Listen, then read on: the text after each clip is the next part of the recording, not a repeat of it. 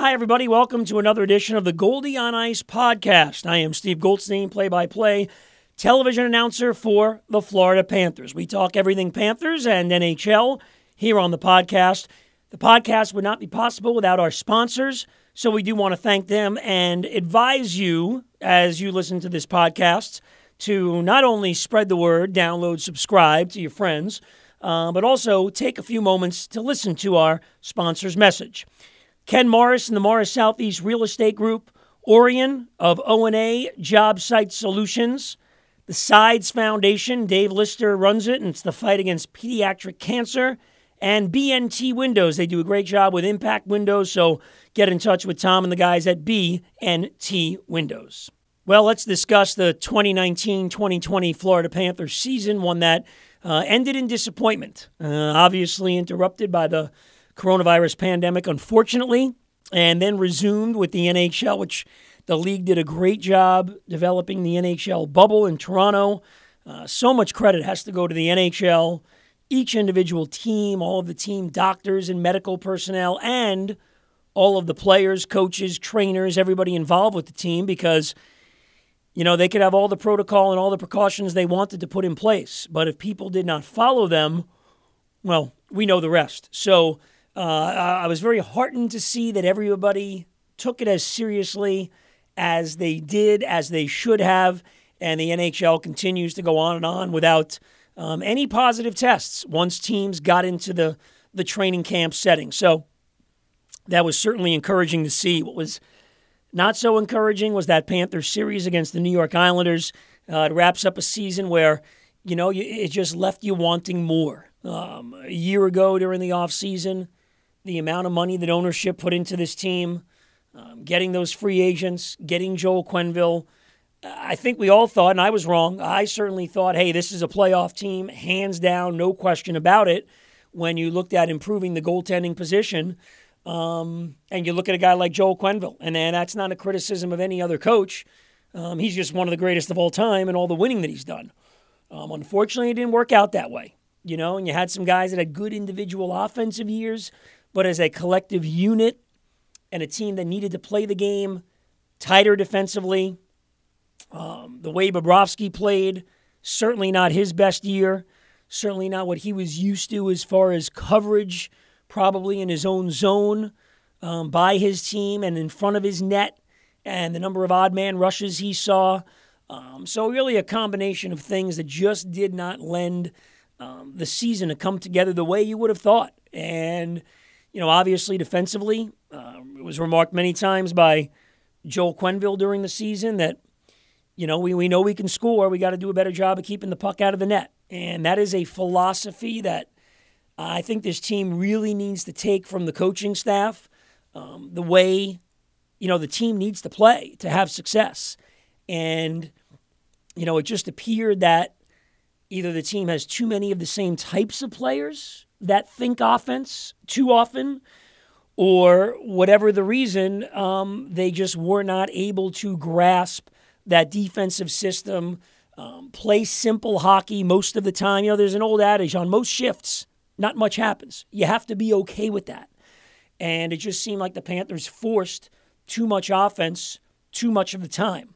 When they didn't, they had success. In the times they were able to play the game the way Quenneville wanted them to play, you know, better without the puck, more tighter checking, be closer to your teammate, you know, when you're actually playing the game. On occasion, when they were able to do that, they found success. Um, so it's going to be a very interesting run here of how they construct this roster, what they do, um, and how they come back after a season that, you know, was going pretty well. They hit that really rough patch in February. They seemed to recover. And then, you know, that week before we had the pause. And then going into the Islander series, um, you know, it just wasn't good enough. And, you know, you know the way the Islanders play, you know how tight they play, and you just can't go out and, you know, open it up against that team. And it seemed like, you know, there were times in the series where they played the right way and didn't get, you know, loose when the Islanders scored a goal. And the game they won, the game three, that was certainly the case.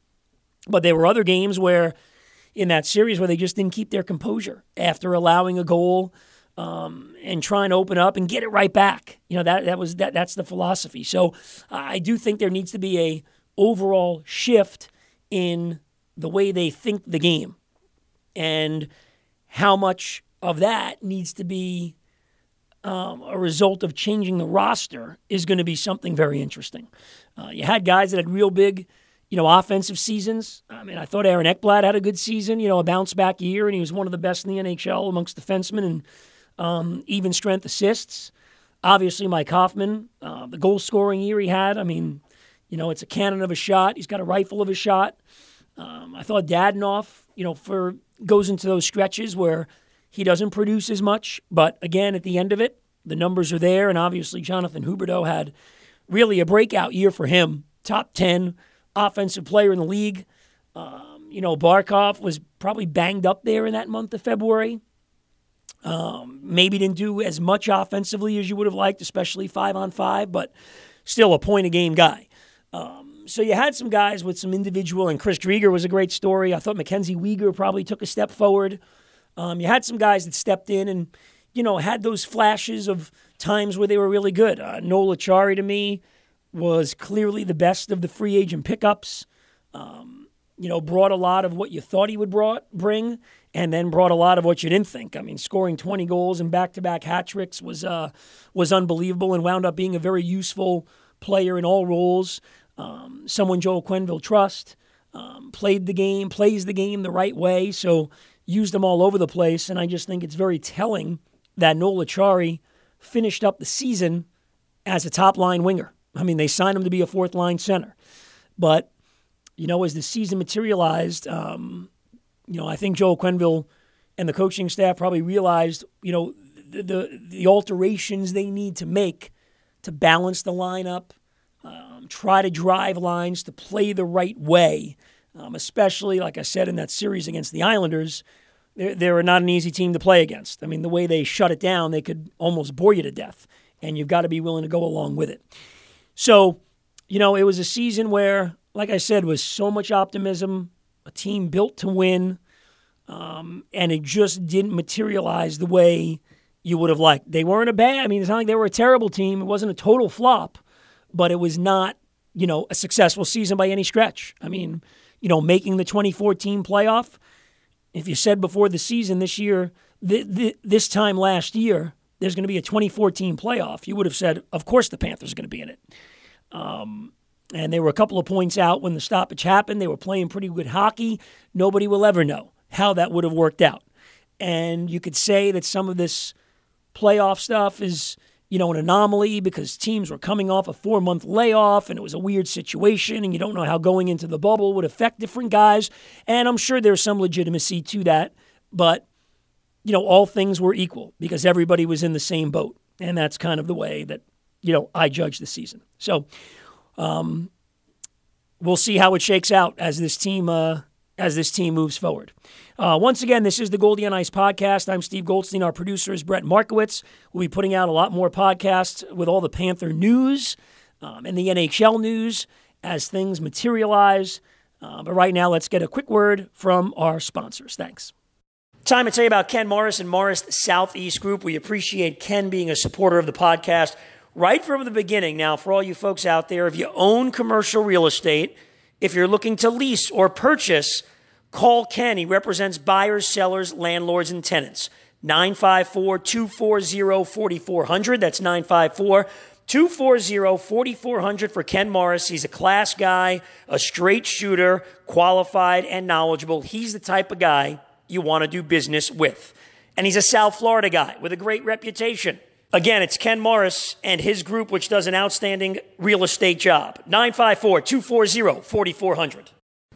Time to take a moment now to tell you about something very important the fight against pediatric cancer. And we're doing that through SIDES, the SIDES Foundation.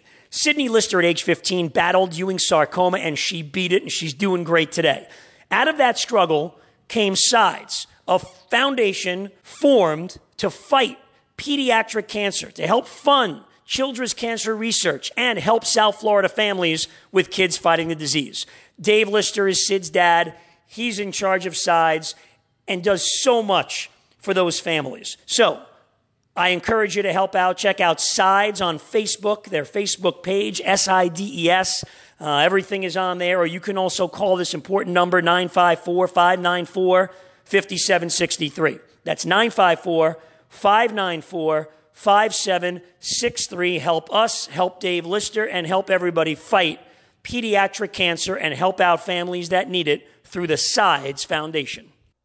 Orient and Associates Management Group is a prime subcontractor out of Hollywood, Florida. So all of you prime contractors out there, he provides any construction services needed.